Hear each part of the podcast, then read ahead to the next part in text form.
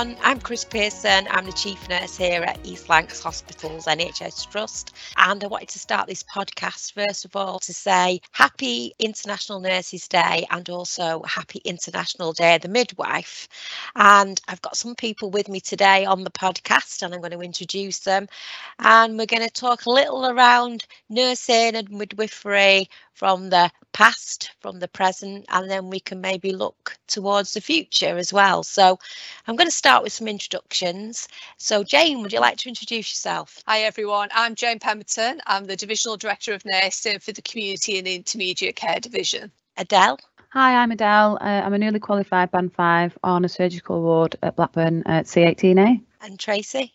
Hi, Chris. I'm Tracy Thompson. I'm the Head of Midwifery and the Divisional Director of Nursing in Family Care.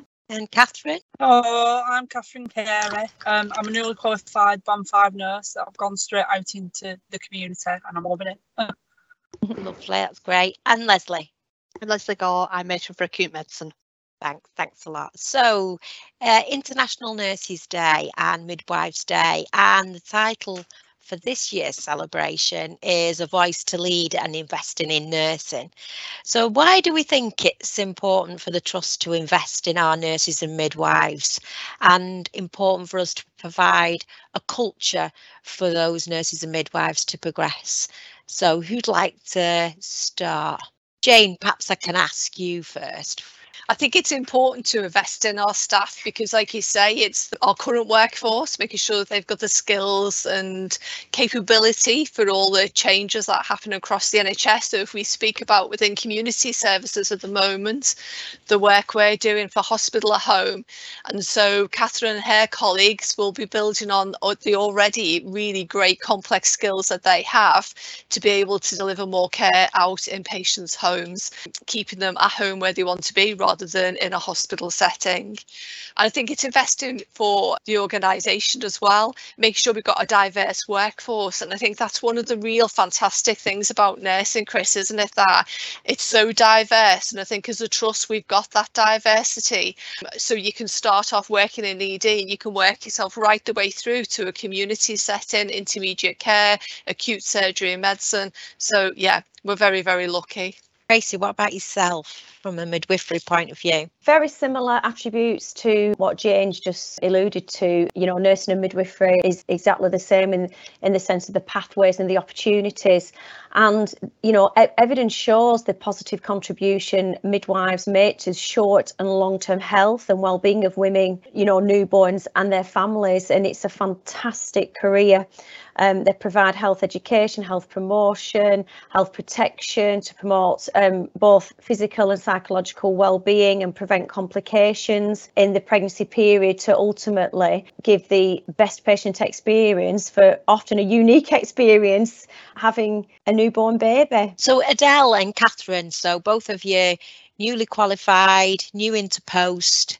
Um, obviously, you've been students here at ELHT, but just taking up your post one on the surgical ward, one out in the community. How about for you? How do you feel? Have you been invested in as a student? And do you feel we can perhaps do some more to invest in our nurses going forward? I think the training through COVID was uh, was a tricky time, but having joined the ward now, I feel like I'm learning a lot more, a lot quicker.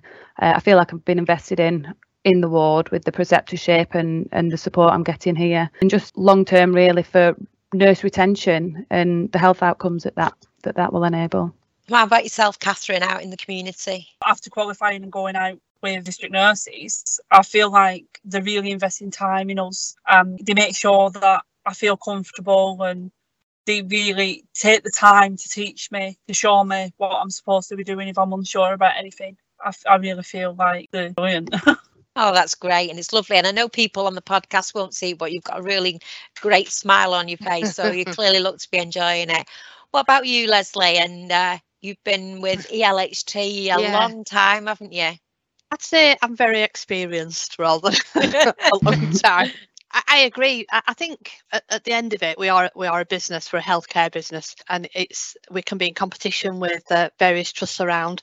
It's about uh, making our staff feel feel looked after, feel important, feel like they have a voice. We do that certainly in acute medicine by uh, constant training. It can be on the job training or attending university training. It's really important that we do appraisals. We keep staff happy, keep them at work, keep them able to care for patients in the in the standard that we want uh, and to make them feel like they have a voice it's not always that hard to to do that. Sometimes the little things are big things when you um yeah. when when they get to staff and happy staff happy patients. That's true. So the culture clearly is really important for us as yeah. nurses and midwives. Jane your view on the culture then yeah, I think just picking up what Leslie said there is, you know, happy staff, happy patients. I think that's yeah. really, really true. And I think we've really worked hard across the trust to look at culture and have the right one there for our patients and our staff. Personally, I think it's a really open, a very approachable mm. culture, and the staff have a voice.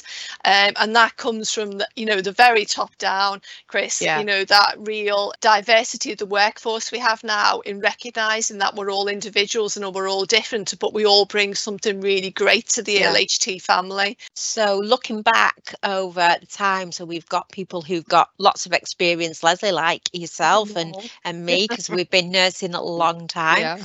and a newly qualified staff with Catherine and Adele. And then I would say Jane and Tracy have lots of experience as well. Looking back over our years within our career, there's lots of memorable moments. And I always say I'm going to write a book when I retire around some of the experiences that I've had. Is there anything from a memorable point of view that sticks in anybody's mind throughout their career? thing I think has, has hugely changed since I was a child. And, and it's the uniforms. In in the olden days, in the black and white days, we uh, we wore uniforms that were starched aprons, starched collars, starched hats. And when you look at today's nurses in, in practical clothes where they can lift and bend, it's completely different than it was um, many years ago. I'll not say yeah, number. That's true.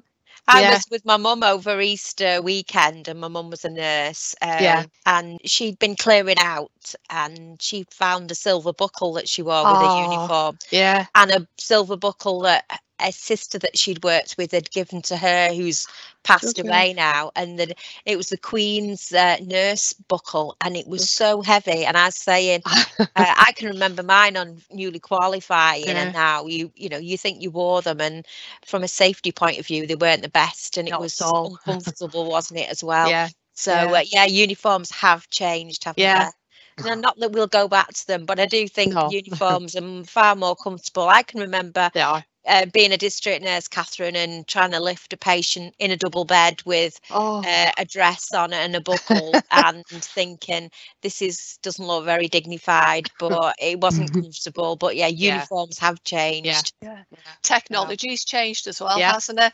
If we think about now, Catherine will be there in her car providing care to patients, and she'll have her iPad with her, which is telling her where she's going next and documenting her care on there as well. So that's really changed over the years and in the wards now we're about to get Cerner, aren't we? And yeah. all our documentation to go paperless. So a massive change, brilliant, but very different to how when I started off in this and everything was on cardexes and yeah, there was reams and reams. Yeah.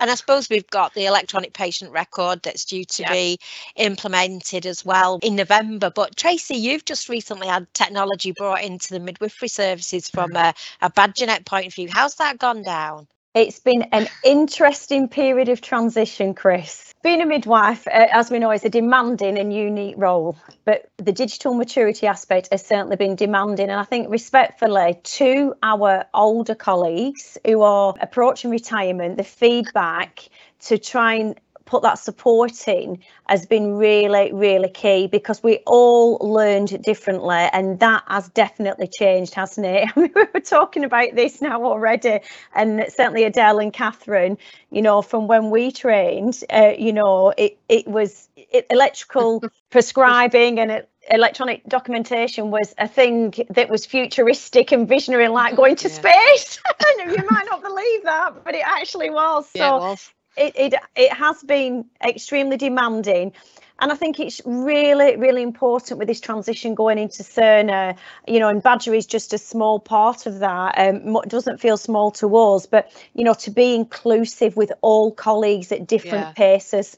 Catherine, from a community nurse point of view, then, how are you finding the technology? I mean, you've probably trained with technology, and uh, this is probably just another day at the office for you. But how are you finding it? Like you say, I've used the technology right the way through my training. My first placement was with the district nurses, so I, I, I experienced EMIS then, the, mm. the electro, electronic documentation. But um, yeah, it is it is difficult to get your head around when it's sort of in your hands and you're the one who has to document it on this system that you've never used before. But yeah, I think I think it's definitely easier for me because I came into nursing with it. I didn't have to learn it after doing it a different way. Mm but you'll make a really great advocate then for people maybe as tracy describes some people who've not have not been brought up with it not been nursing with uh, digital technology.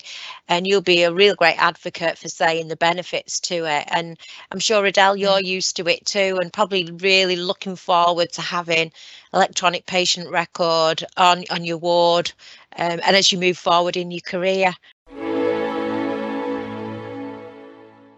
thinking about International uh, Day of the Nurse and Midwife, it's really important that we celebrate and recognise these days. We are the largest workforce within our organisation and with NHS organisations and wherever anybody's nursing. So, you know, what we do here is really important, and this is a great way to say happy International Day of the Nurse, Happy yeah. International Day of the Midwife.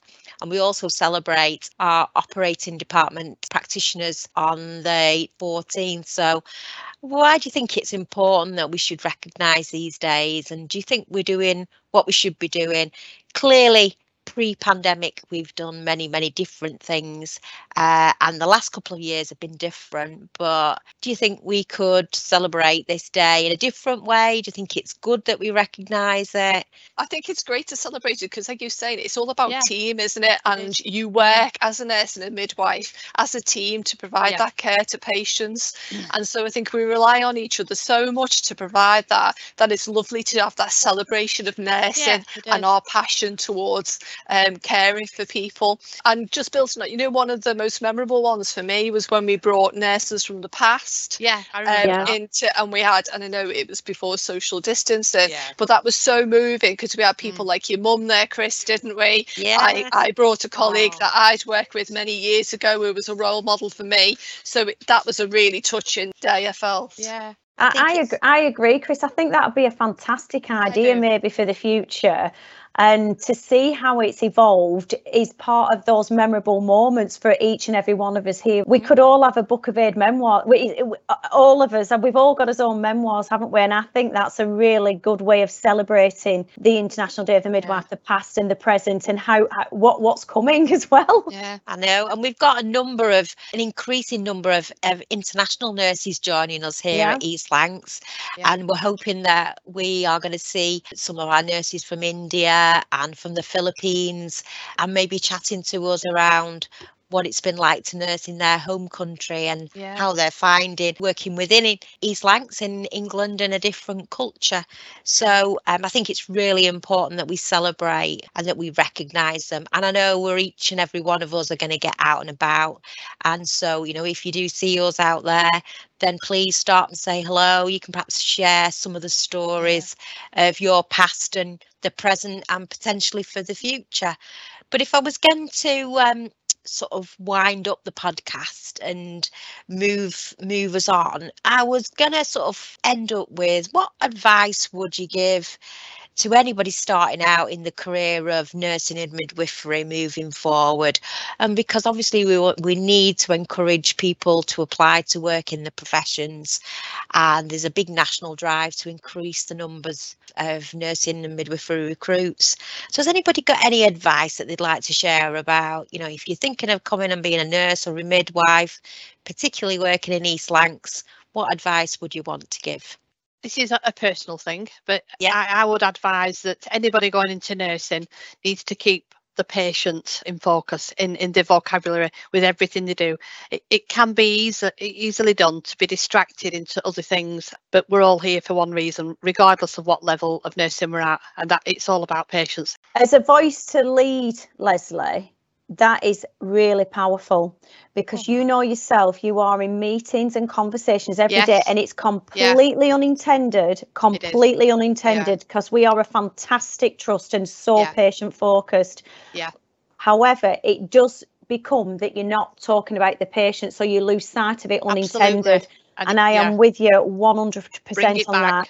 And yeah. uh, and you are responsible for creating and sustaining a positive relationship with Yeah. a patient Yeah. as much as as you are your colleagues aren't you so the patient is the most important person and should always remain to be so no matter what it's a privilege to look after people when they're feeling poorly because you know we have to provide such personal care at times that Yeah. you know you have to be really poorly to let somebody to do that to you Oh, don't yeah. they and help you with it and you know Catherine will know but being a community nurse you know it's different than working on a ward you have to ask permission to walk into the patient's Mm. house and care delivery is it can be very different but it's that privilege and you know a lot of the care we provide unfortunately is when somebody's life is coming to the end and you get one opportunity to do that right don't you?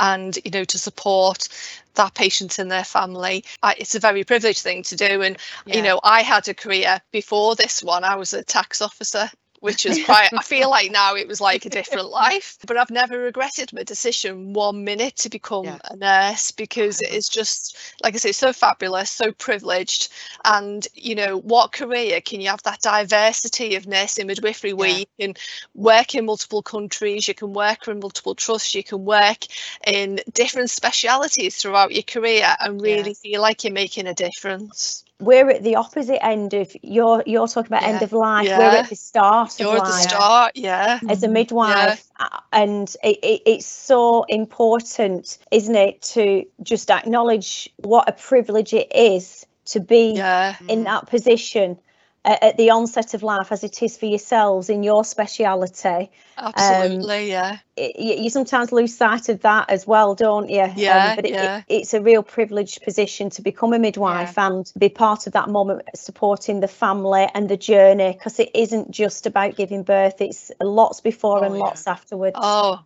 definitely I was a little bit later coming into it. I I came into nursing after I'd had my family, so it's it is never too late, and never think that just because you've got commitments at home that you can't Yeah. do it because you can do it. absolutely yeah And and the teamwork that's involved with the multidisciplinary team, getting on board with all those as well. That's that's another big part of it, and becoming friends and uncomfortable with them, and never being afraid to ask questions. What about yourself, Yeah. Catherine? Well, I, I'd say that it's one of the hardest but most rewarding jobs that you'll ever do.